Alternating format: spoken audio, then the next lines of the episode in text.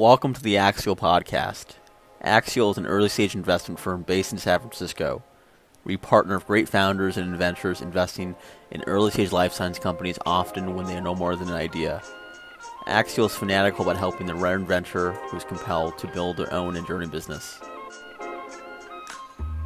For the first podcast, we have Cameron Pye and Joshua Schlosser, the founders of Anagenex Products. Combining A I and medicinal chemistry, the company has built a platform to drug the undruggable. In our conversation, we cover their journey from the lab to building a company, the history of natural products, and the future of drug development. Hope you enjoy this great conversation with Cam and Josh.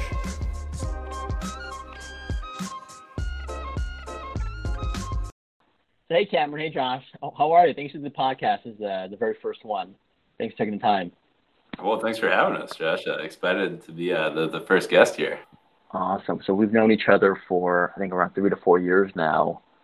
Um, and I met you two when you were kind of raising the pre-seed round.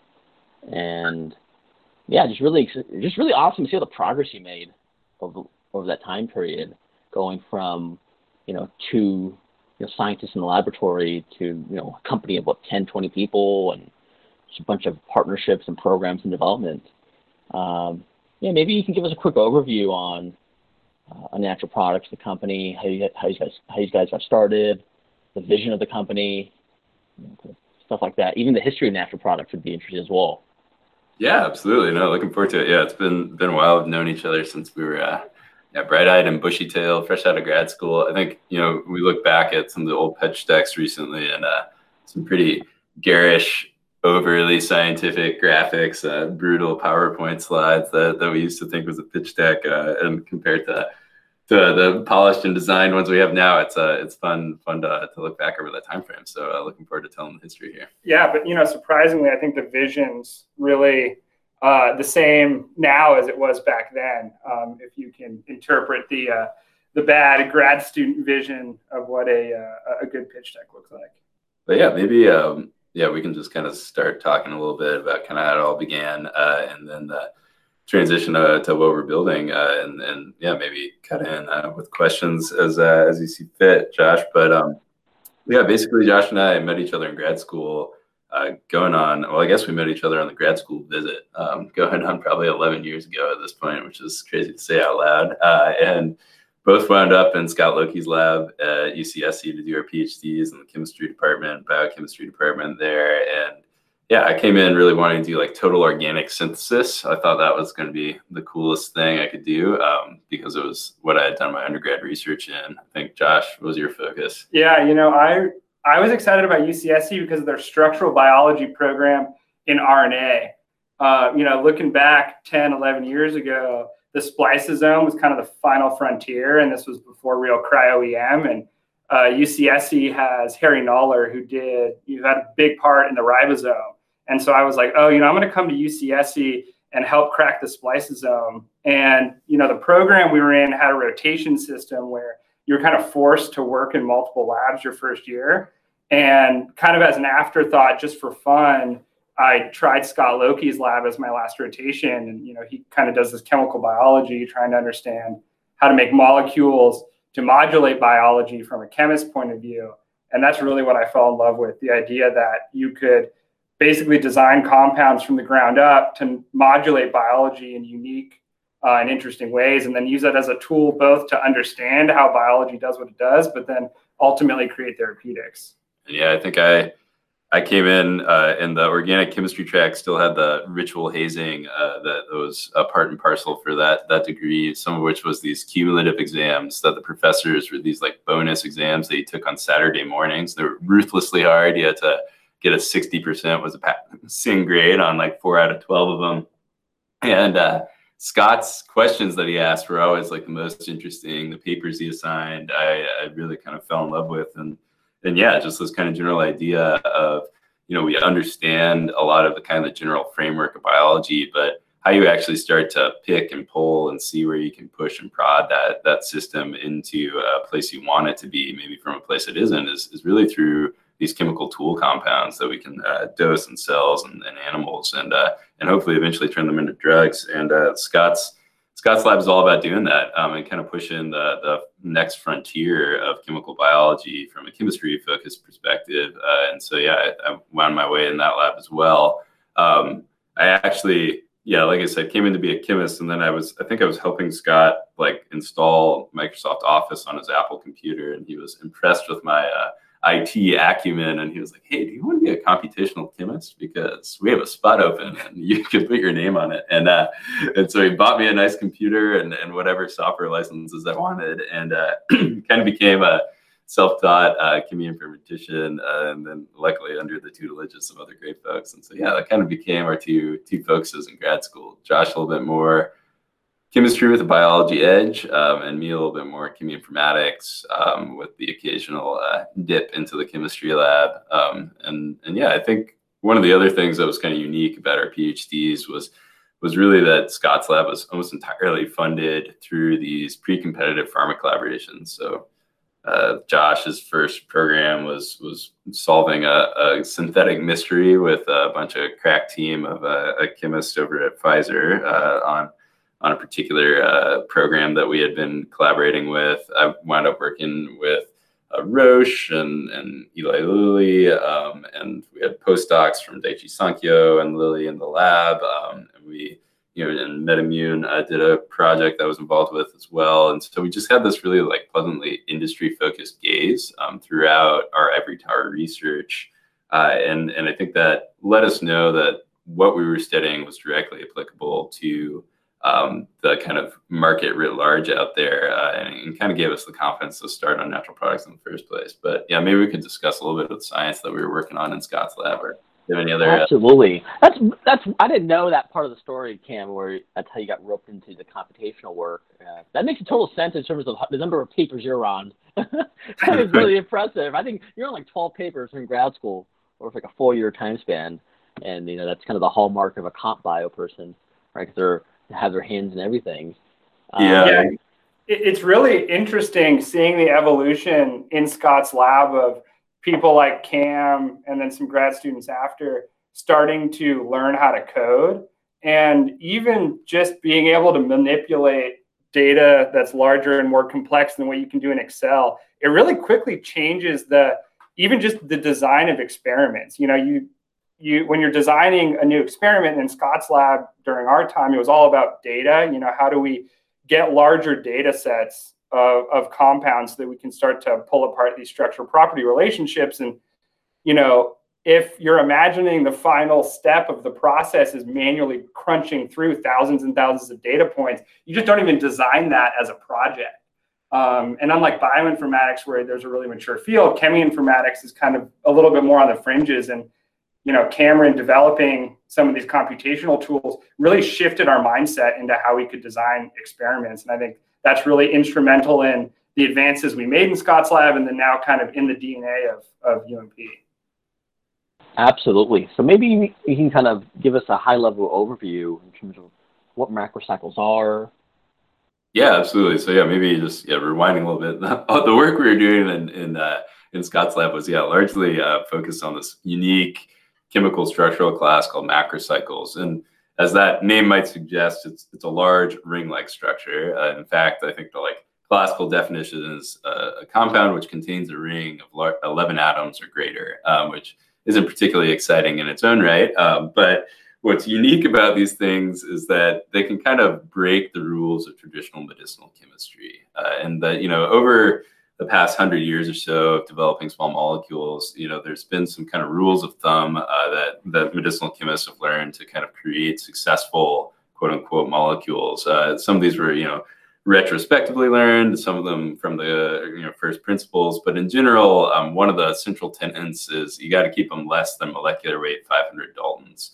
Uh, and that means that these compounds are usually pretty small. Uh, and one of the reasons for doing that is that so that they can slip across your cell membranes Uh, and access the inside of the cell. But the nature kind of threw out that rule book, or never had to learn it in the first place, because uh, she's a she's a pretty good chemist. And uh, one of the molecular classes that kind of evolved uh, out uh, in the wild were these large ring-like structures that were able to do uh, something unique. They could be quite a bit larger than your typical small molecule, uh, up around molecular weight one thousand or greater. So, you know, over twice the traditional kind of cutoffs for us, um, mere mortals. And then uh, they were still able to cross cell membranes and, and survive out in the wild. You know, these things, uh, a lot of our antibiotics fit largely into this class, things like erythromycin and vancomycin.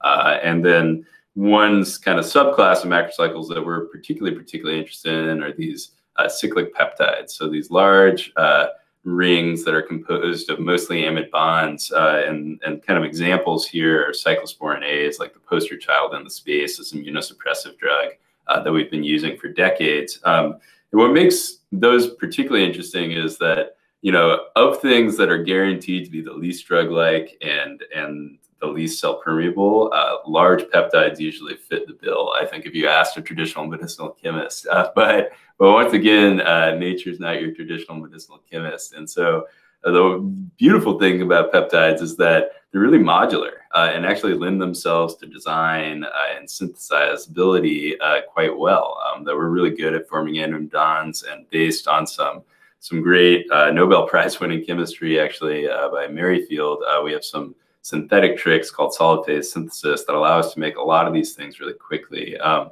so there's a huge, like, kind of attractive uh, reason to be in the peptide space. The problem is, it's just they've never looked like drugs. Um, but but it turns out, you know, we've had these examples from nature for a long time that showed it's possible. It was just a matter of balancing properties. So, you know, our research in Scott's lab was unpacking those cyclosporins of the world, uh, and and seeing what made them kind of tick from a from a biophysics perspective. Um, so both, you know, Josh did some fantastic like spectroscopic work and, and really trying to understand them at a really fine-grained structural level. Or I did some kind of theory work and some broad brushstrokes, uh, more like combinatorial chemistry and, and modeling of those things. And uh, and kind of what the the takeaway was was that we had kind of at least uh, learn to emulate nature's uh, toolbox to a well enough degree that we could translate this kind of rule-breaking behavior, cell permeability into macrocycle space uh, in purely synthetic contexts. Uh, that really kind of like opened the door for us. I think that was the aha moment, um, was when we started making these large data sets of passively cell membrane permeable synthetic cyclic peptides uh, that, that were, you know, crossing cell membranes. Uh, the only trick was they didn't do anything when they got inside the cell. These were just, you know, kind of contrived model systems. But um, but yeah, that was kind of the aha moment for saying, hey, we're going to be able to train some machine learning models on these data sets, use some of the same chemistry tricks that Josh had been developing to make these large libraries, uh, and then apply that to this kind of iterative, Uh, you know, predict and synthesize and check uh, cycle that we could use to hopefully design some really interesting uh, drug-like uh, properties into these large rings against really attractive intracellular targets. That makes a ton of sense. And I know it's a, it's a longer story, but what was the premise to start a company? Like, what got you the courage to, uh, you know, do, while in Scott Lokey's lab at Santa Cruz, to say, hey, maybe we should start a company? How did that conversation get started, and and, and what was that kind of initial premise? Yeah, I mean, I think, you know, at one level, the premise of, of Scott's work was if we could make truly synthetic cyclic peptides behave like natural products, we'd be able to address, you know, a huge number of these drug targets that had gone unaddressed simply because we couldn't get chemistry that balanced, you know, potent target engagement with drug-like properties. And, you know, when Cam and I joined Scott's lab, if you found a purely synthetic cyclic peptide or macrocycle that was cell permeable, that was a paper in and of itself. Just that single data point that, hey, hey, look, we could, whether it was by dumb luck or engineering, mimic a compound from nature. And when we left Scott's lab, we were routinely making libraries of thousands of cyclic peptides with a variety of structures that had cell permeability, favorable water solubility, other drug-like properties. And so it really felt like by the end of our PhDs, we had seen kind of that inflection point from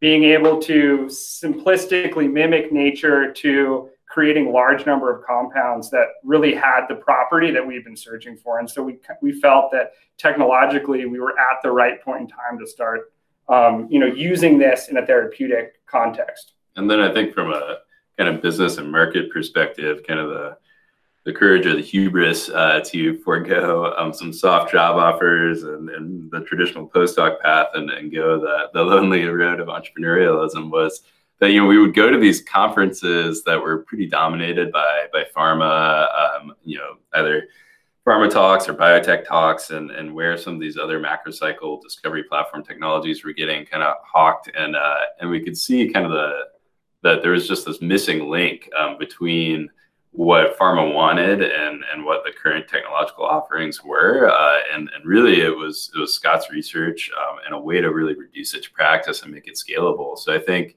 you know, whether it was, uh, whether it was listening to the talks and, and, you know, throwing stones and glass houses as uh, academics, asking questions afterwards, or, or grabbing beers with the folks um, after hours at the conferences and just kind of asking uh, what was holding up the adoption of this molecular class. Um, we realized that the, it was really the technologies we could build um, based on our current know-how and understanding that Josh said was really nascent. I mean, it, it happened during our PhD um, work and, and uh, you know, to some extent was, was Josh and I's uh, contribution to the field. So I think, I think that was kind of the, the impetus to do it, was really just kind of getting uh, the snapshot of where things were and seeing the, the hunger and desire for it, but just kind of the inability to execute um, and, and knowing that we had a technical solution to that problem. And, you know, in a lot of ways, I think, you know, Josh alluded to this, but it's like both halves of the coin were, were kind of proved out. It was just, it was like, how do you put these two things together? One, we had these natural products examples. So we knew this was possible, right? Like nature had figured out a way to do this, and we were using these things as therapeutics. So we know that it can be safe and effective in humans. Uh, and the other side of the equation was these undruggable targets that we've known about for decades, you know, things like K R A S, which has been in the news lately with uh, Amgen's compound, but M Y C and P fifty-three, beta-catenin, and all these kind of core drivers of oncology that we've known about, but we just haven't had drugs to actually go after um, from a chemistry perspective. And so we saw, you know, macrocycles as being the the kind of through line to, to connect um, both this biology that we wanted to drug, uh, and we finally had a technical solution to translate kind of what nature had cooked up uh, into the lab in a in a designable and repeatable fashion. What's the natural products up to now? You know, what are you excited about for the company? What are the kind of major highlights? You know, what do you, what do you, what do you see on the, the roadmap for uh, what you're building? Yeah, absolutely. I mean, I think, you know, as we spun out, like we said, we kind of had this know-how and, and data sets and idea of how to uh, how to leverage those into tools, um, both synthetic and and in silico in the case of these machine learning models. I think, you know, what we did um, since then is really, you know, reduce that know-how to practice and, and really adopt this kind of, if it can be automated, it should be automated kind of mantra uh, inside the organization. So, you know, I think this notion that like Zymergen uses and uh, of industrializing the process. I think, you know, we set out to do that really from the get-go of saying that, hey, this chemistry lends itself to parallelism, so let's make it parallel right from the get-go. Um, you know, any data that we produce uh, should be, you know, captured uh, in a structured format that we can feed straight back into models. Uh, the front and back end of that process, both design and then data capture and interpretation, should be um, as automated as possible from a software perspective. And so we just set out, you know, building uh, various tools to to really allow that process to happen. Um, some of that was in the early days in the in the garage, uh, me writing code, Josh uh, mapping out uh, some of what those synthetic strategies were going to be. Uh, and then when we got underway in the lab, it was it was really translating that um, into into a set of tools and a platform uh, that that could do macrocycle medchem, uh, which has really been that that blockade I was talking about previously. Um, was really how do we how do we engineer those properties into these macrocycles? Um, turns out they're really robust ways of identifying cyclic peptides that bind interesting uh, targets. That that hasn't been the hard part um, of the problem to date. Uh, so we could pick up some of these broken macrocycles from the public domain that bound a hard target but couldn't get there, uh, and then start to start to work on them. Uh, and and what working on them means is, you know, improve changes to that chemical structure uh, using these machine learning models that that will improve permeability and other properties while hopefully maintaining or improving target engagement, uh, and then synthesizing several hundred compounds based off of that premise uh, in the lab, um, and. have been testing those in a variety of different systems uh, and feeding that data back in the next round of design. Um, so P fifty-three, we mentioned earlier, is one of these quote unquote undruggable targets. Uh, we were going after that with one of our first programs uh, through through drugging the interaction with it and its negative regulators, M D M two and M D M four, um, which has been traditionally a, an undruggable target to be able to hit both of those uh, simultaneously. And, uh, and we did just that. We arrived at some excuse me, bispecific compounds that, that were able uh, to be cell permeable, ostensibly look like small molecules, except for the fact um, that they, they were hitting these, these undruggable targets. Um, yeah, and since then, we've gone on to do it uh, with, with partners as well. So I think, you know, like we said, those, those technologies for identifying Uh, potent cyclic peptide binders have found their ways into the hands of, of many pharmas, large and small. Uh, Peptidream, a company out of uh, Japan, uh, really pioneered this mRNA display uh, technology, and it, it's it's wound up at, at pretty much all major large pharmas, some of which did full tech transfer deals. So, uh, you know, we're picking up uh, where that platform leaves off internally with with some partners there. Got got a few others uh, in the works, hopefully. So stay stay tuned on that, and. Uh, And then internally are, are tackling some of those other undruggable targets. So K R A S G twelve D, uh, we have a program that's that's alive and well, uh, really excited by Amgen, and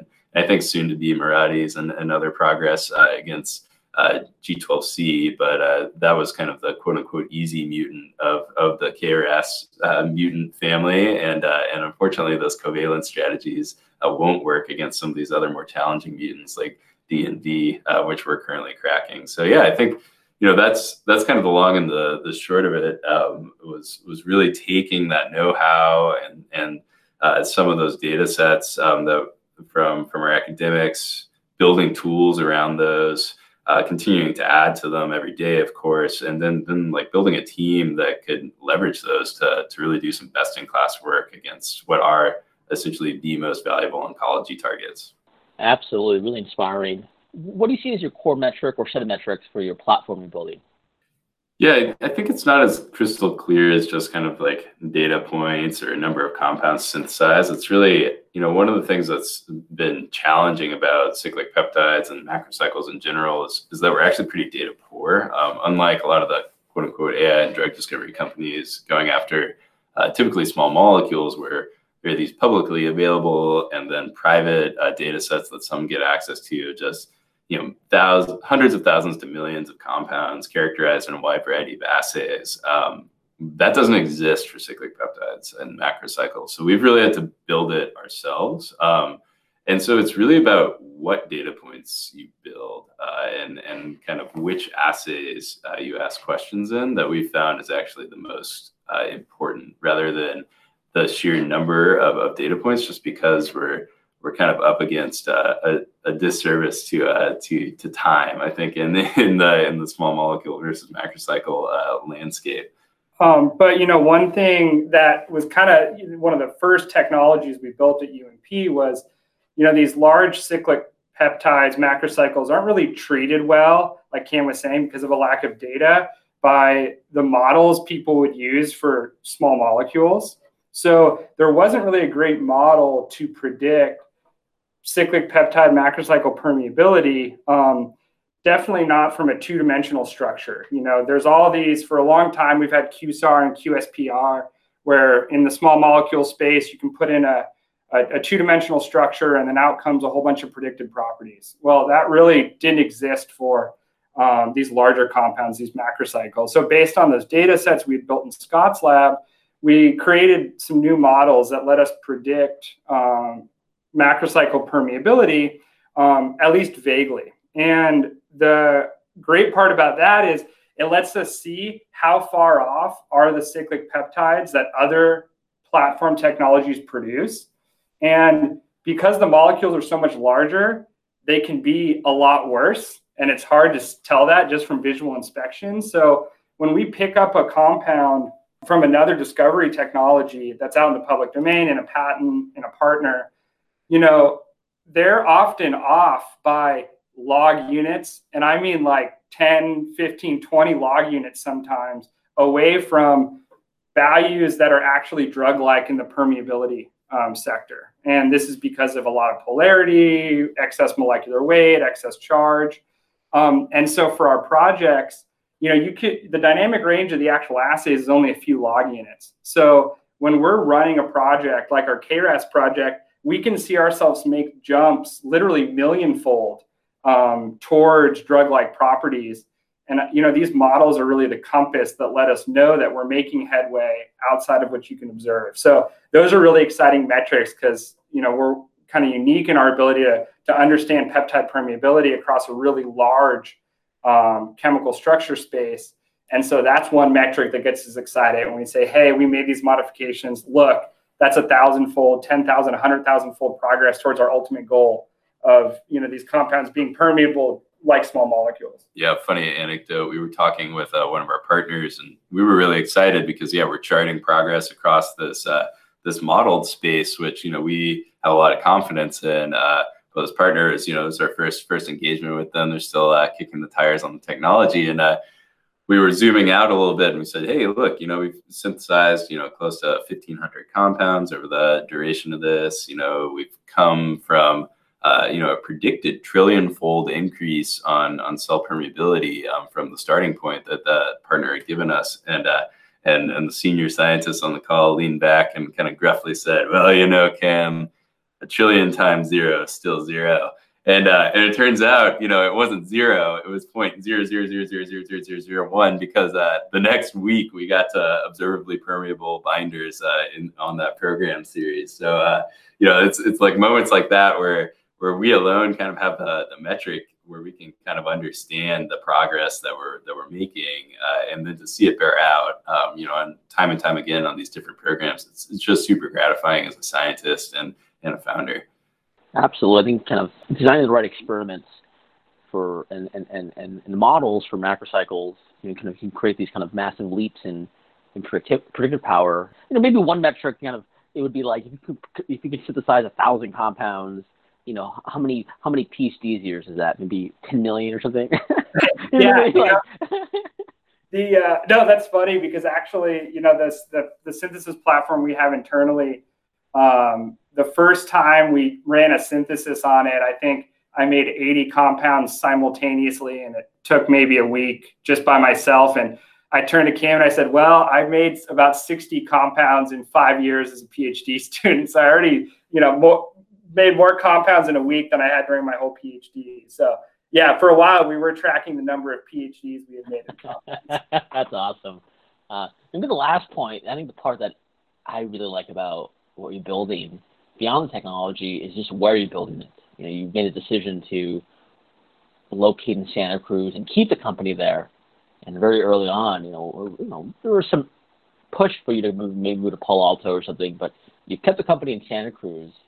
Um, what's been the what's been your experience in Santa Cruz, and you know what do you see as the kind of like the opportunities and challenges, you know, especially recruiting executives and whatnot, uh, to build a biotech company and say quote unquote a non-hub like San Francisco or Boston?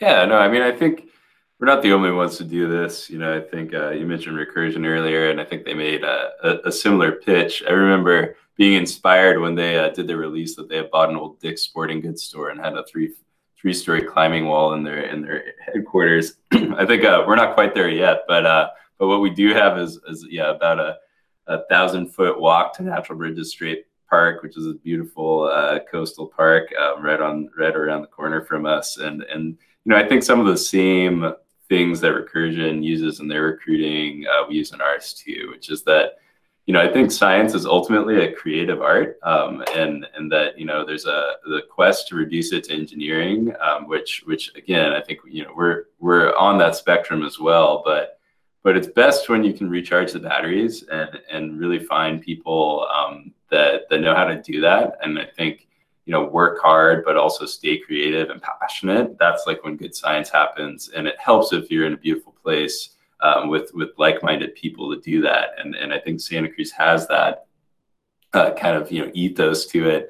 The other thing it has is is kind of the the diamond in the rough U C, I would say, which is that U C Santa Cruz is kind of this Goldilocks institution where it's large enough that it has like best-in-class resources, fantastic faculty, you know, like bioinformatics is, is obviously uh, legendary uh, since we were the first to sequence the human genome, but but also structural biology and, and uh, chemistry legends have all gone through there. And, and because of that, a bunch of you know great grad students and postdocs come uh, to work at the university, fall in love with the town, and then uh, there's not a lot of biotechs as of yet in Santa Cruz. And so we get to kind of skim the cream of the crop off of uh, off of U C S C and get the uh, the yellowest banana slugs uh, from from that uh, down down at work. And and it's it's really been fantastic for building the R and D team uh, in house. Uh, and and I think just you know people come here, they want to be here. They're not looking like across the street in the dog patch at, at, or across the hallway at you know J Labs, uh, wondering if they should be at that other startup. Uh, you know they they want to come to work um, and and do their job uh, in, in in that creative and kind of uh, you know laughter filled environment that, that I think we have here at U M P. So I think it's it's actually been you know I would say there are more advantages than challenges um, building here. You make a great point about you know executive recruiting. I think that the one silver lining also of, of the pandemic has shown us that we're actually uh, all pretty capable of remote work, particularly for, for jobs where we don't need to be on premises. So I think there are more folks in the driving distance of Santa Cruz or in Santa Cruz uh, that, that fit the uh, fit the bill for executives, biotech and otherwise. Uh, actually, Ahmed Hamdi is a San, Santa Cruz local, and, and he was the uh, C M O at Acerta. Uh, and Pharmacyclics before that, and just founded Vincera Therapeutics. So I think you know there's there's more in your backyard than you might think, and then it's actually really easy to build uh, a team that that isn't necessarily all on-prem these days um, for for positions that don't necessarily need to be. Um, so I think you know we're we're building kind of a, a modern biotech, and and some of that's distributed, and and some of that's uh, consolidated here in Santa Cruz. Yeah, if you're going to be one of the cool companies in an area, especially with world-class talent, you're going to monopolize talent. So it's like very, very advantageous. I think in drug development, the, the counter case study is uh, Array Biopharma. You know, Pfizer kind of got a deal with them. And if Array wasn't based in Colorado, but based in Boston, you know, maybe Array would be much larger, or maybe it would be acquired at a much higher price. Or, and the Array's issue was, historically, was recruiting executives. So I think hopefully this remote work remains, and, you know, getting executive talent, which doesn't need to be on premise, which is easier, but you know, kind of to wrap up the podcast, you know, one thing we want to start doing is is uh, asking two questions for every guest. So then, over time, you know, maybe comparisons can be made. Um, but the first question is, you know, out of this whole story, which is really awesome, what's been the kind of the single most valuable lesson you've learned while building uh, U M P? Yeah, I, one of my uh, one of my takeaways is is everything's negotiable. And in the early days, it's tough to see that. There's a lot of things that seem like they're lines in the sand. I would say that's that's true with like yourself and and outside deals as well. That like a lot of times, I think, particularly as PhD founders, you draw these really firm lines around like what you're trying to build um, or, or who you want to do it with, and and some of these things. But you realize that.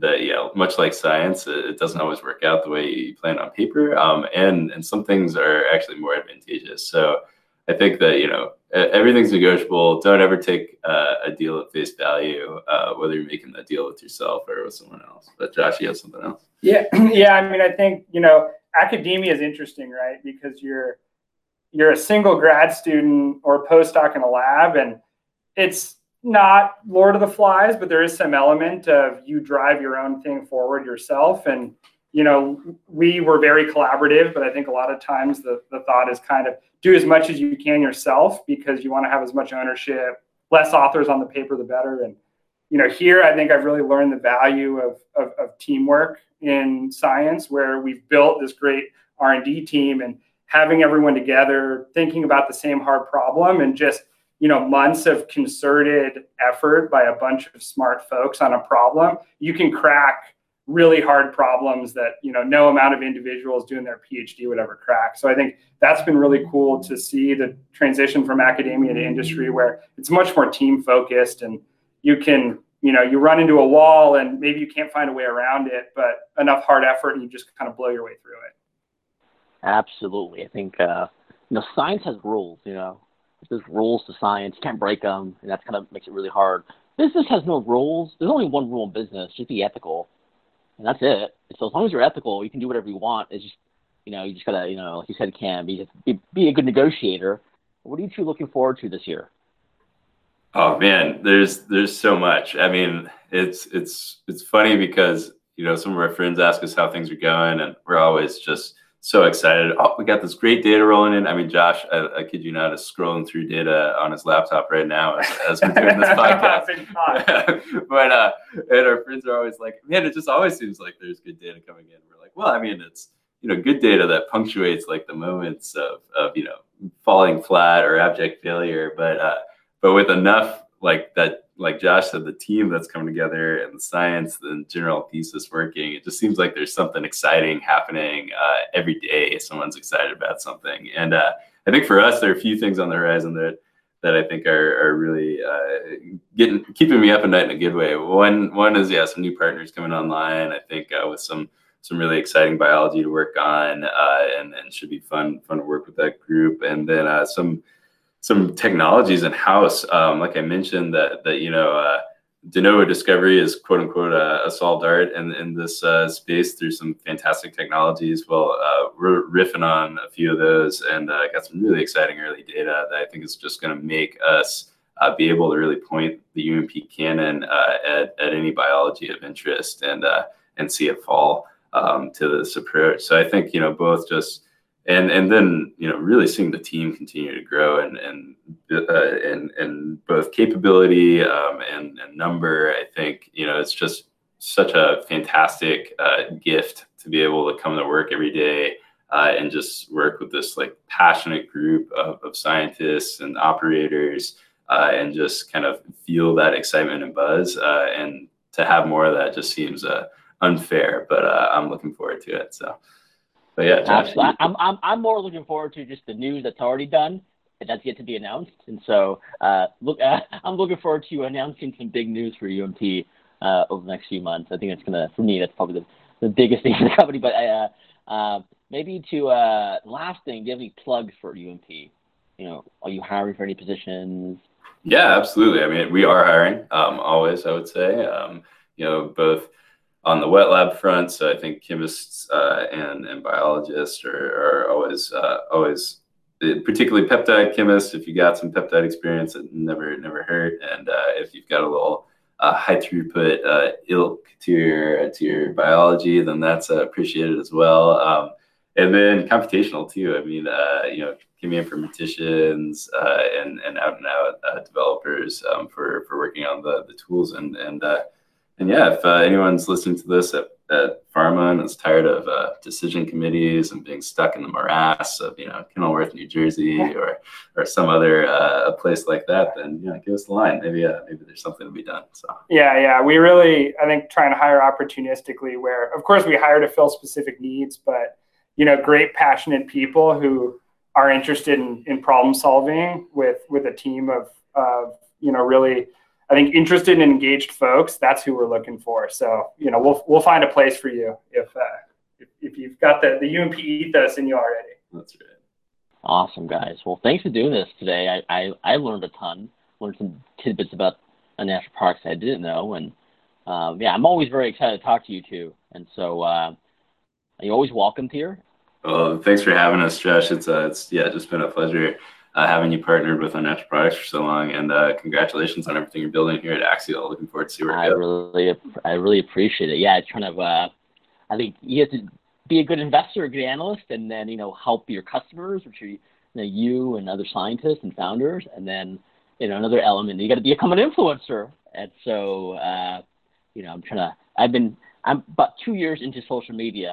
Right, I've never used Facebook or anything, so it's, uh, I, I kind of. Uh, doing stuff that makes you feel uncomfortable a bit because it's important. Uh, but yeah, this is this is always really fun. I'm gonna uh, you know look forward to kind of doing a follow up, maybe in a year, uh, and maybe do some recurring thing. That'd be really cool. But uh, where are they now? Exactly, where are they now? We'll do like a follow up study. Uh, uh, but thanks, guys. I really appreciate it. Uh, yeah, thanks a lot, Josh. All right, you have a good one.